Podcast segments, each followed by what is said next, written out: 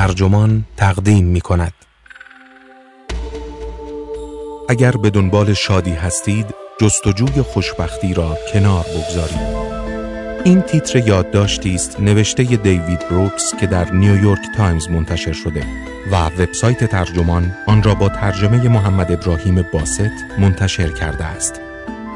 من دادبه داد مهر هستم.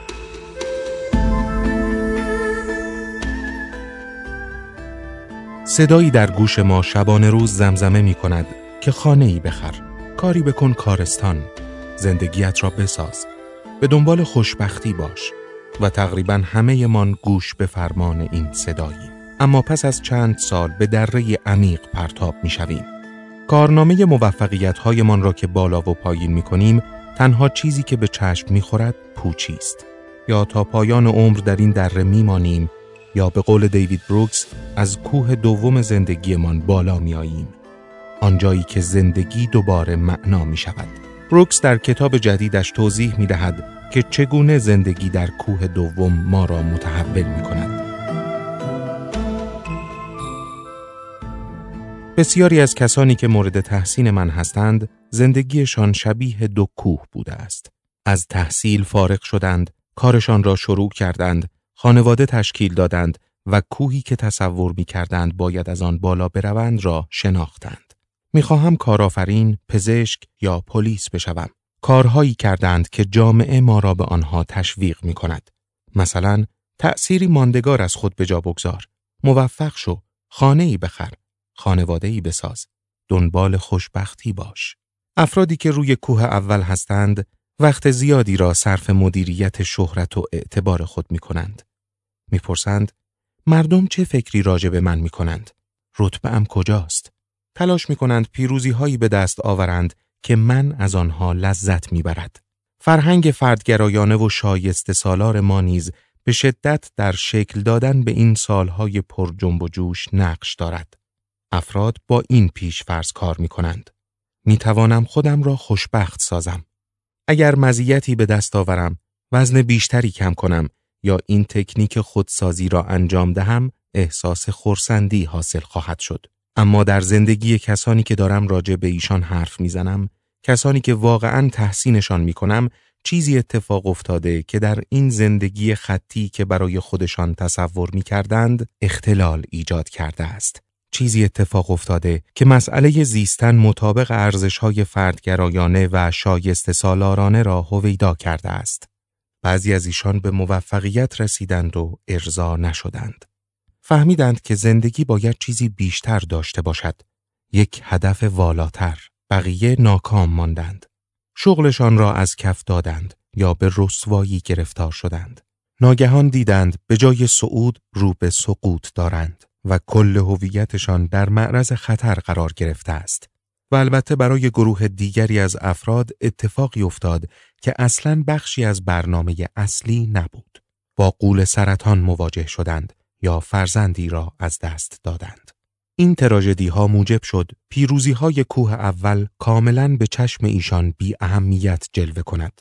زندگی آنان را به در انداخته بود چنان که امروز یا فردا اکثر ما را می اندازد.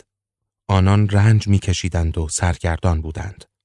بعضی ها با این نوع رنج و اندوه شکسته می شوند. به نظر می رسد کوچکتر شده اند و بیشتر می ترسند.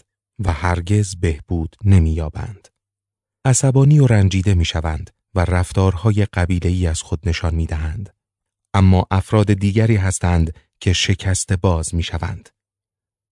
شکست باز یا بروکن اوپن به معنای کاری است که با شکستن قفل موجب باز شدن در می شود. در حالی که در شکسته شدن خشونت و درد و ضرر وجود دارد، اما در باز شدن نیز لذتی است. پلتیلیش الهیدان شهیر آلمانی نوشته است که رنج کشیدن الگوهای معمولی زندگی را به نقطه پایانشان میرساند و به شما یادآوری می کند یا آن کسی نیستید که فکر می کردید. سرداب نفس شما عمیقتر از آن است که می پنداشتید.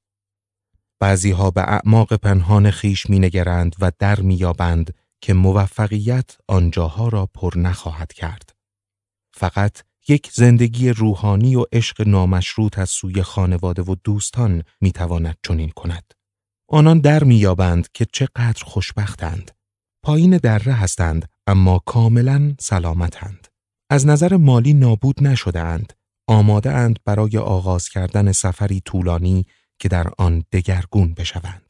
آنان در میابند که گرچه نظام آموزشی ما عموماً برای بالا رفتن از این کوه آن کوه آماده‌مان می کند اما آنچه زندگی را واقعا تعریف می کند این است که چطور از فلاکت بارترین لحظاتمان استفاده کرده ایم. خب این شروع مجدد اخلاقی چطور اتفاق می افتد؟ چطور از زندگی که بر ارزشهای بد استوار شده به یک زندگی استوار بر ارزشهای بهتر کوچ می کنید؟ نخست باید یک دوره تنهایی و عزلت وجود داشته باشد که بتوان در خیشتن به تأمل نشست. بلدن لین در سفر با قدیسان می‌پرسد وقتی یک کودک با استعداد خودش را در عزلت مییابد و هیچ راهی برای اثبات خودش پیدا نمی کند چه اتفاقی میافتد؟ وقتی هیچ مخاطبی نیست و هیچ چیزی نمی‌تواند به دست آورد چه اتفاقی میافتد؟ خرد می شود. من از میان می رود.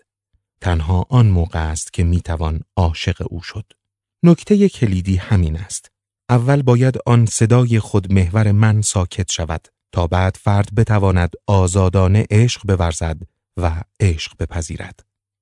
گام بعدی ارتباط برقرار کردن با قلب و نفس است. با عبادت، تعمق، نوشتن یا هر چیزی که شما را با عمیقترین امیالتان در ارتباط قرار می دهد. آنی دیلارد در چگونه به یک سنگ حرف زدن بیاموزیم می نویسد در آن اعماق خشونت و حراسی هست که روانشناسی ما را از آن برحذر داشته است. اما اگر این حیولاها را به اعماق پایین تر برانید، اگر همراه با آنها از لبه های جهان فرو بیفتید، به چه چیزی خواهید رسید که علوم ما توان تعیین محل و نامگذاری آن را نخواهند داشت؟ به زیرترین لایه می رسید، به اقیانوس یا ماتریس، یا اسیری که همه چیزهای دیگر بر آن سوارند و خوبی خوب بودن و بدی بد بودن از آن میآید. آن سرزمین وحدت یافته یعنی دلنگرانی پیچیده و توضیح ناپذیر ما برای همدیگر. در عزلت میل به کسب اعتبار کنار می رود و امیال بزرگتری پدیدار می شوند. مانند امیال قلب یعنی زندگی همراه با عشق به دیگران و امیال نفس یعنی اشتیاق به خدمت کردن به یک آرمان متعالی و پاک شدن به واسطه آن خدمت.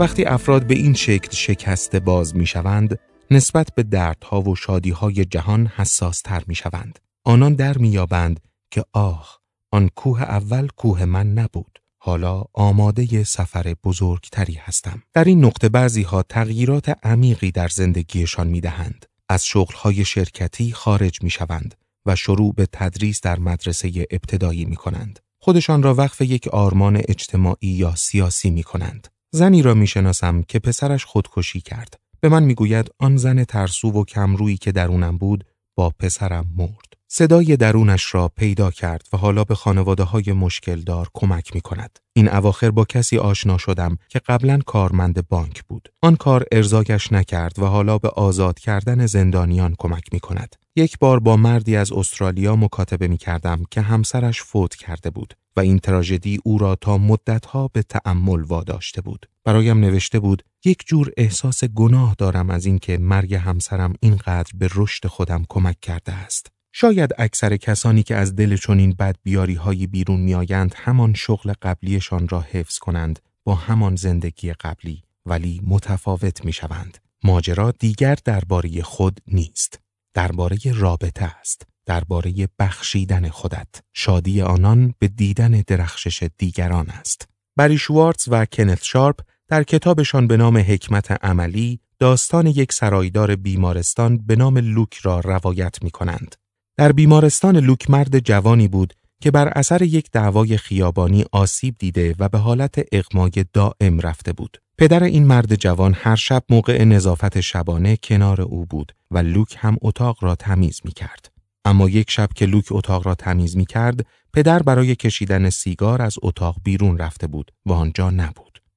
کمی بعد پدر برمیگردد و با پرخاش به لوک می‌گوید که چرا اتاق را تمیز نمی کند. واکنش کوه اول این است که شغل خودت را تمیز کردن اتاقها بدانی. لوک هم می توانست در واکنش پرخاش کند. اتاق را که تمیز کردم. تو داشتی سیگار می کشیدی. واکنش کوه دوم این است که شغل خودت را خدمت به بیماران و خانواده هایشان بدانی. در این صورت به اتاق برمیگردی و دوباره آن را تمیز می کنی. طوری که آن پدر با دیدن اینکه داری اتاق را تمیز می کنی خیالش راحت شود و لوک همین کار را کرد. اگر کوه اول راجع به ساختن من و تعریف کردن خود است، کوه دوم راجع به کنار گذاشتن من و نابود کردن خود است. اگر کوه اول راجع به کسب کردن است، کوه دوم راجع به اهدا کردن است. در کوه اول آزادی فردی گرامی داشته می شود. باز نگه داشتن گزینه ها، نداشتن محدودیت. اما زندگی کاملا آزاد یک زندگی بدون تعهد و فراموش شده است. آزادی مثل دریا نیست که بخواهی در آن شنا کنی. رودخانه است که می‌خواهی از آن رد شوی تا بتوانی خودت را در آن سو اسکان دهی. پس کسی که روی کوه دوم است تعهداتی برای خودش می‌سازد. افرادی که به یک شهر، یک فرد، یک نهاد یا یک آرمان تعهد دارند، همه چیزشان را پای آن ریختهاند و پلهای پشت سر را هم خراب کردهاند. قولی دادهاند بدون اینکه در مقابلش چیزی بخواهند. همه اش را هستند. حالا معمولا می توانم آدمهای کوه اول و کوه دوم را از هم تشخیص بدهم. دسته اول سرسپاری بینهایتی به خود دارند. دسته دوم سرسپاری بینهایتی به یک تعهد دارند. می توانم سازمان های کوه اول و دوم را نیز از هم تشخیص بدهم. در بعضی سازمان ها افراد آنجا هستند تا در خدمت منافع شخصیشان باشند. حقوق بگیرند. اما سازمان های دیگر از تو می‌خواهند که خودت را وقف یک آرمان مشترک کنی و از این رو اصلا هویتت را تغییر دهی. مثل سپاه تفنگداران دریایی یا کالج مورهاوس. مورهاوس کالجی خصوصی برای هنرهای آزاد در ایالات متحده که مختص مردان سیاه پوست است و در زمانه ای شکل گرفته که اکثر سیاهان اجازه تحصیلات عالی نداشتند. من تا اینجا شروع مجدد اخلاقی را متناسب با زندگی شخصی توصیف کردم. اما مسلما کل جوامع و فرهنگ ها هم می توانند از ارزش های بد به سمت ارزش های بهتر بروند. گمان کنم همه می دانیم که نفرت، تفرقه و قطع رابطه در جامعه ما فقط یک مسئله سیاسی نیست بلکه ریشه در بحرانهای اخلاقی و روحی دارد. با هم خوب برخورد نمی کنیم و حقیقت این است که شست سال فرهنگ کوه اولی فوق فردگرا پیوندهای بین مردم را سست کرده است. این مردم دیگر فرهنگهای اخلاقی مشترکی که سابقا جلوی سرمایهداری و شایسته سالاری را می گرفت کنار گذاشتند. در چندین دهه گذشته فرد و خود در کانون توجه بوده است. افراد کوه دوم ما را به سوی فرهنگی هدایت می کنند که رابطه ها را در کانون توجه قرار می دهد. آنان از ما می خواهند که زندگیمان را بر مبنای کیفیت دلبستگی هایمان بسنجیم. به این توجه کنیم که زندگی یک کار کیفی است نه یک کار کمی. از ما می‌خواهند که به دیگران با تمام جرفایشان نگاه کنیم و نه صرفا مثل یک کلیشه و شهامت داشته باشیم که در عین شکنندگی حرکت کنیم. این افراد کوه دوم ما را به سوی فرهنگی جدید هدایت می کنند. تغییر فرهنگی وقتی اتفاق می افتد که گروه کوچکی از مردم راه بهتری برای زیستن پیدا کنند و بقیه ما از آنان الگو بگیریم. این افراد کوه دوم آن راه بهتر را پیدا کردند. انقلاب اخلاقی آنان ما را به سوی هدفی متفاوت رهنمون می شود. در کوه اول هدف ما خوشبختی است اما در کوه دوم پاداش ما شادی است. چه تفاوتی دارند؟ خوشبختی یعنی یک پیروزی برای خود وقتی رخ می دهد که به سمت اهدافمان حرکت می کنیم. ارتقا می گیرید یا غذای خوشمزه می خورید. شادی یعنی تعالی یافتن از خود. وقتی در کوه دوم هستید در میابید که هدفی به قایت پست داریم. با هم رقابت می کنیم که به شعله شمعی برسیم اما اگر جور دیگری زندگی کنیم می توانیم تابش خورشید واقعی را احساس کنیم. در کوه دوم شما می بینید که خوشبختی خوب است اما شادی بهتر است.